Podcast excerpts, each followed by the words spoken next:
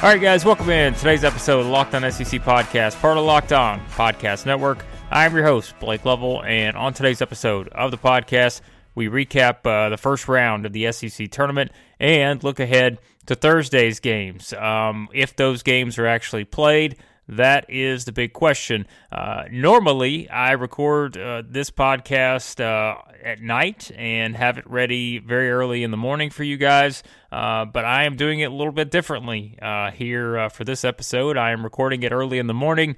the reason why, I think, as we all know, is because the sports landscape is changing seemingly by the hour at this point, and um, not knowing exactly what things are going to look like, uh, not only just in the SEC, but across other sports. Uh, rather than, than record at night, I decided to do this early in the morning just because we really didn't know what other changes there could be.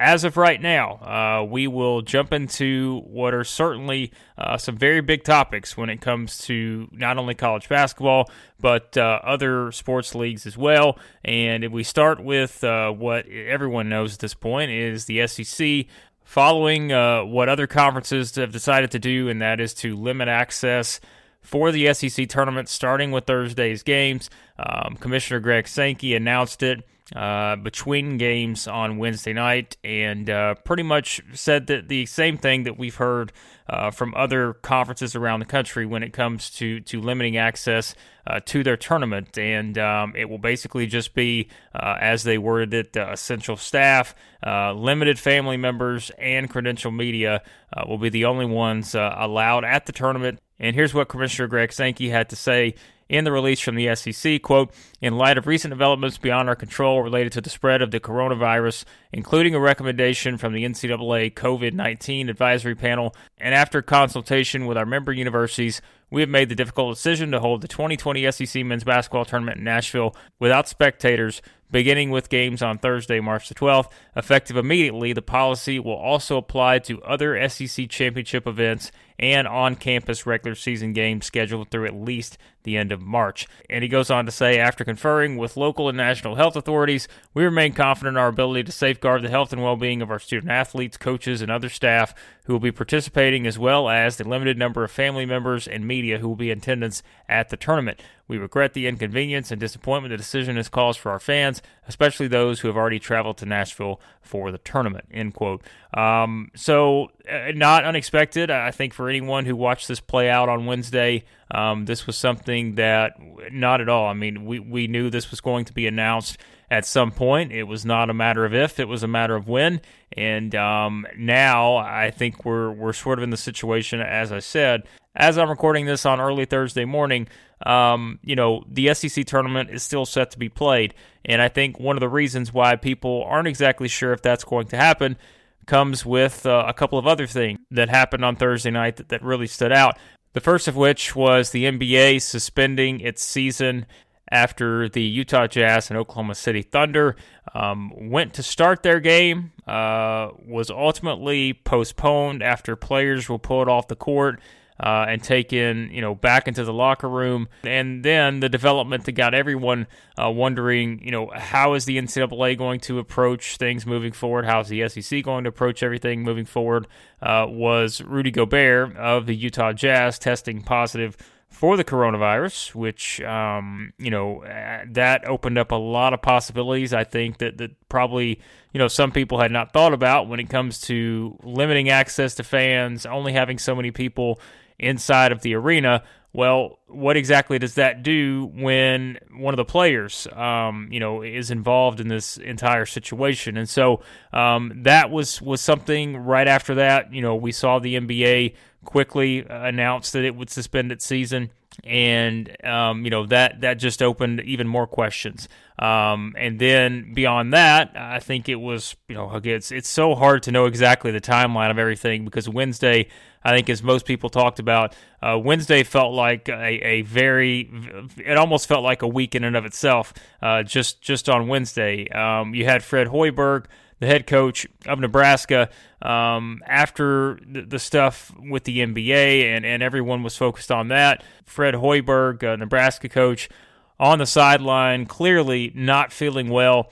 And um, Nebraska issued a statement on early Thursday morning uh, and mentioned that Hoiberg was diagnosed with influenza A and had been released from the hospital and returned to the team hotel. Um, so, you know, I think the immediate thought when you, you saw someone like Fred Hoiberg uh, coaching his team on the sideline, I think we, we were all sort of looking at it and thinking the same thing based on what we had seen uh, around the sports landscape on Wednesday in terms of what potentially he could be dealing with. Uh, but, you know, based on the Nebraska release, um, you know, ultimately um, not the case in terms of having any potential, um, you know, connection t- to what is certainly going on right now.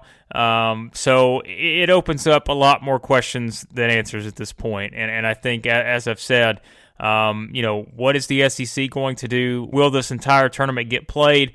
I don't think that's a question any of us can answer at this point because things are changing so quickly with this entire situation, which also leads into the NCAA tournament. You know, as of right now, the NCAA tournament will be played with the same limited access as the SEC tournament is going to be played with uh, the rest of the week. And, um, you know, I just, I don't know. Is the SEC tournament going to continue to be played?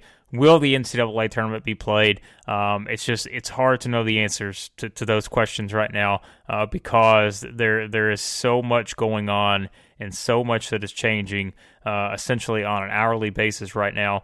We're in unprecedented territory when it comes to this uh, and its effect on sports, and um, you know, so it just it makes it impossible to know because there is an NCAA tournament that's still set to be played. Um, what happens with with either of those at this point, uh, just uh, it, it's hard to know because um, you know as we said, Wednesday was a was a day that was filled with, with so many significant developments. It's impossible to know um, you know what the college basketball landscape is going to look like and how it continues to impact this college basketball season and uh, where things uh, you know go next with with not only the SEC tournament but uh, the NCAA tournament. Uh, it's just uh, who knows at this point because that's just kind of where we're at uh, with this entire situation. But coming up, we will look at the SEC tournament as if it's going to be played. Um, there were two games on Wednesday night, two teams advance. We'll get into those games coming up here on the Locked On SEC podcast, part of the Locked On Podcast Network. And let's recap uh, the two games from Wednesday night in the SEC tournament. Uh, Georgia picked up an 81 to 63 win against Ole Miss. The Bulldogs came out and uh, led from start to finish. Uh, this was a game where they got off to a good start um, and really, you know, just continued to play well uh, the entire game. And I thought it was a game for Georgia where their defense, I think, set the tone in this particular game because, um, you know, Ole Miss struggled, to, I think, to, to find good shots. And, and I think Georgia's defense is something that we've looked at this season. And when you have a young team, um, you know, the, the, defense hasn't always been there in terms of uh, their consistency and all that. But this was a, a good defensive performance uh, from the Bulldogs. And, you know, if, if they play this way, uh, they're going to have a shot uh, in their next game, which we'll talk about here in just a bit. But, um, you know, it was a good game overall for Georgia to be able to win by 18 with Anthony Edwards only scoring six points. I think that's the biggest takeaway for a lot of people. He only had six points. Uh, he was just two of 13 from the floor. Uh, so for them to be able to win a game like that, uh, especially by, by that amount of points, uh, with Anthony Edwards struggling, uh, that's that's good for the Bulldogs. Uh, Rayshaun Hammonds uh, was outstanding. He had a double double. Jordan Harris had 21 points. So so to be able to get that production and win a game like this, not just win a game, but in convincing fashion without your best player having his best game, that's probably a nice boost of of confidence uh, for Georgia heading into uh, the second round games. And um, this is a team where you know, you look at it. I think you know it starts with the defense, but they also and you, and they mentioned that you know they moved the ball a bit better. They had 19 assists on 30 made field goals. Um, you know, it wasn't Ole Miss's best defensive performance, that's for sure. And we mentioned in the preview, um, I thought Ole Miss's defense could be the the one thing that that really gave Georgia fits here. Because if you go back to that one meeting they played during the regular season. Um, you know, Ole Miss won that game and really, you know, played very well um, on the defensive side of the court and made things hard on Georgia. That wasn't necessarily the case in this one, and and you never really know what you're going to get. Uh, I think in a tournament situation, especially for teams, you know, in this bottom part um, of the standings, uh, you don't really know who's going to come out with that that motivation. Um, and uh, you know, it's just it's a different sort of situation. And I just think you you had a Georgia team come out, and you know, it almost goes back to something we talked about recently on the podcast. It's when you have such a young team um, that hasn't been you know in a tournament setting, they don't really know uh, maybe the pressure that comes along with it knowing that you know it is a a tournament type of game and and there is you know some some extra added pressure that goes along with it. Um, just just knowing you know what's if you if you win you continue to play. If you lose you go home. It, it's that simple. And so uh, this Georgia team did not play with that type of pressure and they just were very um, you know just just played a very sort of free flowing type of game. And um, it was uh, a nice win. And, and now they'll advance uh, to take on the Florida Gators on Thursday, and um, just a, just a, a solid performance uh, from Georgia uh, in this one. And then Arkansas picked up an 86 to 73 win against Vanderbilt. Um, a solid win for the Razorbacks, uh, as you know we we said in the the tournament preview episode on Wednesday. Um, I, I just I think there's something about this Arkansas team that that could allow them to to make a nice run in this tournament. Now uh, it's going to get you know more challenging as you move along. That's how it works in a tournament. But it was a good start for Eric Musselman's team. Uh, Mason Jones uh, with 22 points. He got to the free throw line as usual, made 10 of his 11 attempts at the line. But what really stood out in this game was Arkansas's ability to knock down the three pointer.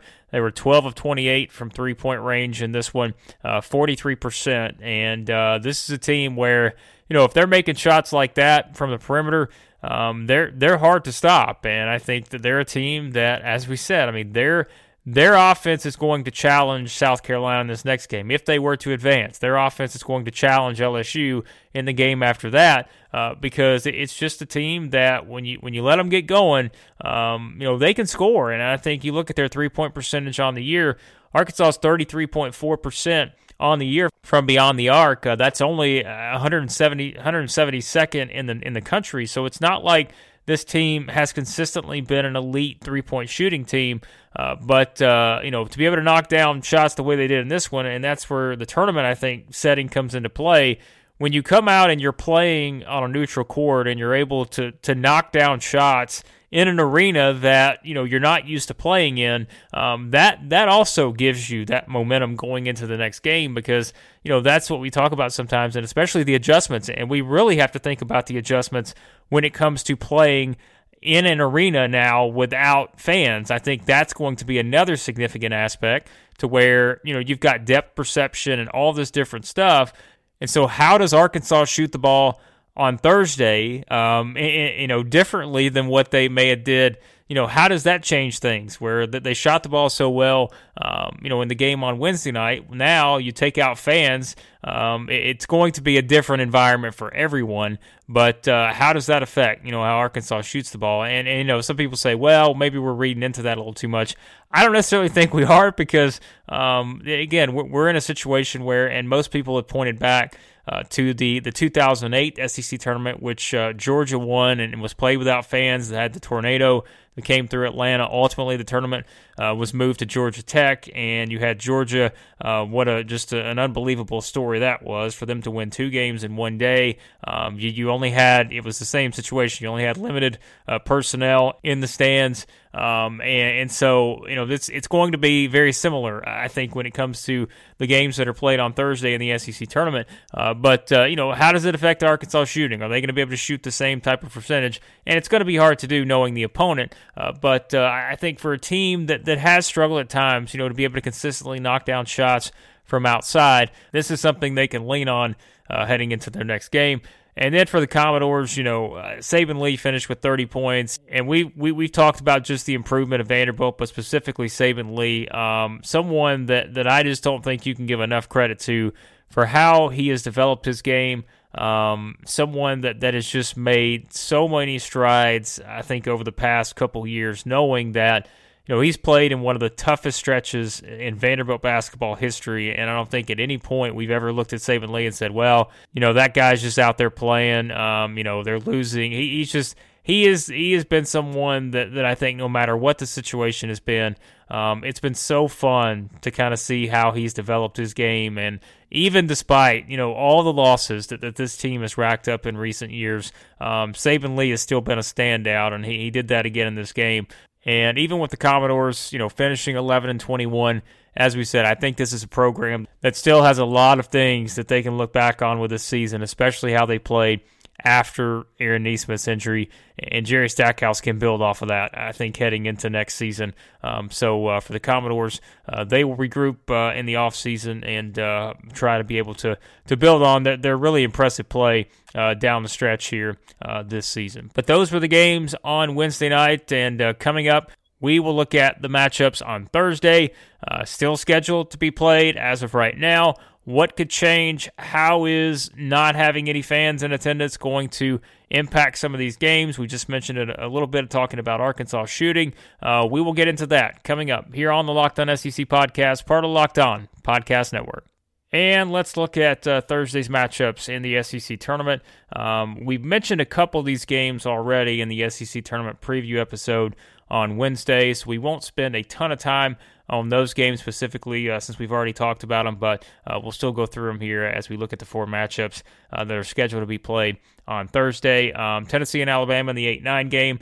Uh, you know, just just continuing that same same thing. It's it's just which team is going to show up uh, when it comes to both of these teams uh, because we we've seen them you know play very very well. We've seen them uh, play top opponents um, you know to the wire and be able to beat them in some cases. Uh, but we've also seen these two teams really struggle, and um, I think it's you know again it's it's it's the situation too is how do you sort of react to the situation? And I know a lot of people have talked about it since some of these since the tournaments have started to, to limit you know fan access and all that.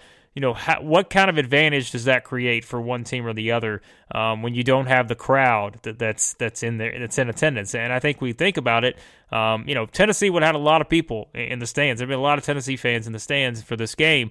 Um, now you take that out of the equation how does that impact Tennessee? How does that impact Alabama? You know, not maybe having to deal with what would not have been a, a traditional home game for Tennessee. I don't think you would have just had all orange uh, in the stands just for this one, but there would have been a lot of it. And, you know, for Alabama, does that make it a situation where, you know, it's a lot more uh, manageable because you don't have that added atmosphere uh, of a team that, would have had a lot of its fans uh, in the stands. And I think also the shooting, we go back to it. I mean, it's a it's a different sort of setting, um, you know, in, shooting in an arena that's going to virtually uh, not be completely empty, but uh, it's just going to be a lot different. And I think it's just there are so many different aspects to, to this whole deal that I think we're just going to see you know, if this tournament is played as expected, um, just watching these games is going to be such a unique, um, you know, situation. It's just it's hard to really know exactly what you're going to get from any of these games because the entire tournament has changed just based on the fact that you know it's not going to be your typical tournament atmosphere. Um, you're essentially you know going to have two teams that are out here uh, scrimmaging is what it's going to feel like. You know, with just different people uh, spread throughout, and it's just I, I don't know, and it's so hard to know what we're going to get. But uh, with Tennessee and Alabama, uh, you know, the winner will play Kentucky on Friday. But uh, it's just a matter of you know who, which which of these teams, uh, you know, if if they both show up and play at their best, it's going to be a great game. But uh, the inconsistency has been something that we've talked about with not just these two teams, but other SEC teams as well. Uh, so we'll see how this one plays out. And then Florida and Georgia, uh, you know, Kerry Blackshear Jr.'s uh, status still, we don't know exactly you know, if he plays, how much does he play? Um, there are questions there with him. And then going back to Georgia, you know, if if Anthony Edwards gets back on track, we remember that first game against the Gators in Gainesville. Uh, Anthony Edwards played very, very well, and that was a game uh, that Georgia felt like, you know, it probably should have won, but the Gators uh, rallied to win it. And then the most recent game they played, uh, Florida won that game by 14 in Athens in, in another game where I think you look at it, um, you know, really just Georgia just didn't they didn't make enough plays, and uh, Florida shot the ball uh, well from inside the perimeter. They shot fifty seven point six percent from two point range, um, and, and, just played. You know, it wasn't a, a great game from Florida, but uh, I think their defense w- was a lot better in that one, and uh, you know, holding Georgia to just fifty four points. So it's going to be interesting with this one too. Um, you know what, what, Florida team is on the court? Uh, does it involve Kerry Blackshear? I think those are the questions you have to ask uh, with this particular game. And so um, it should be, uh, you know, as, as we say, it's the, the teams who win early and build that momentum going into their game against a team that's been sitting and waiting. Um, sometimes that that can can play a factor, and it could very well be the case not only for Georgia but also for Arkansas. So we'll see uh, if that momentum uh, for Tom Crean's team uh, can carry over into this one. Then you've got Texas A&M against Missouri. Uh, as we said, probably going to be a defensive type of game. Uh, just uh, knowing that that these two teams, it's going to be you know it's not going to be a game that uh, is is defined by an up and down type of offensive style. Uh, it's just two teams that want to grind it out and, and be able to you know, be aggressive on defense and make it very hard on their opponents to find easy shots. And that's what most coaches will tell you that they try to do. But specifically, we know with these two teams in particular, um, that's what they want to do is is they want to to make the game. You know, they want to be physical, they want to be aggressive, and they want to to force their opponents uh, into taking bad shots. And I think that's what you're going to see uh, in this one. You know, knowing that Texas A&M much more focused on on trying to let the opponent you know, beat them at the three point line. And for Missouri, um, they've shot the ball well at times from three point line, but still not a team that's great, as we know. They're only shooting 29.7% uh, from three point range this season. And both of these teams, as we said, just, just two teams that statistically uh, have not shot the ball well from outside, even if they had had some games here recently where they have.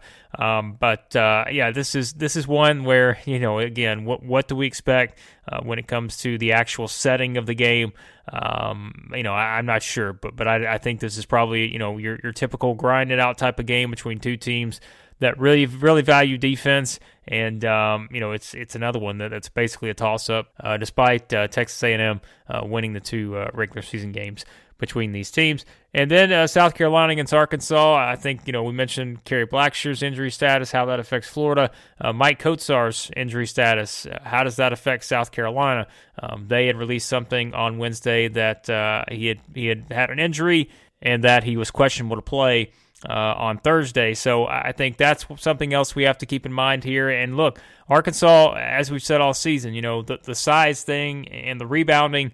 If Maik Kotsar doesn't play in this game, uh, if you're Arkansas, you know that that makes things a bit easier when it comes to trying to to rebound and you know probably defend too against one of the the bigger teams in the SEC. Um, so that that's a situation that, that could completely uh, change this game. You know, let's say Kotsar doesn't play. Um, I think that that probably is going to be a, a, situation where where you look at Arkansas and and they feel like they probably have more opportunities. You know, a variety of options when it comes to scoring um, and you know being being able to maybe rebound the ball a bit better. Uh, but uh, th- this is going to be one too where it's just I think when you when you have a team like Arkansas that has a lot to play for, trying to play its way into the NCAA tournament, um, and coming off of you know it was a game where they felt like they weren't perfect against Vanderbilt, but there were a lot of positive things. There were a lot of good things that they did in that game, and and going up against the South Carolina team that you know, has not played its best basketball in recent weeks. And I think that's something too, where you get a team that gets hot like Arkansas, um, might might be able to to get another win here and then take another step uh, towards potentially being in that conversation again uh, as an at-large team in the NCAA tournament. Uh, so we will see uh, how that one plays out between the Gamecocks and the Razorbacks. But be sure to subscribe. Uh, head over to any podcast app you use. Just search for Locked On SEC. And uh, if you enjoy the show, be sure to take a few seconds, leave a nice five star rating and review. That just helps the show reach more people. Uh, for everything else, so you can follow me on Twitter at the Blake Lovell. And uh, if you're excited about the upcoming NFL draft uh, and want some great draft coverage here on the Locked On Podcast Network, just tell your smart device to play the most recent episode of Locked On NFL Draft for great uh, NFL draft coverage and thanks as always for listening. And I'll talk to you guys next time here on the Locked On SEC podcast, part of Locked On Podcast Network.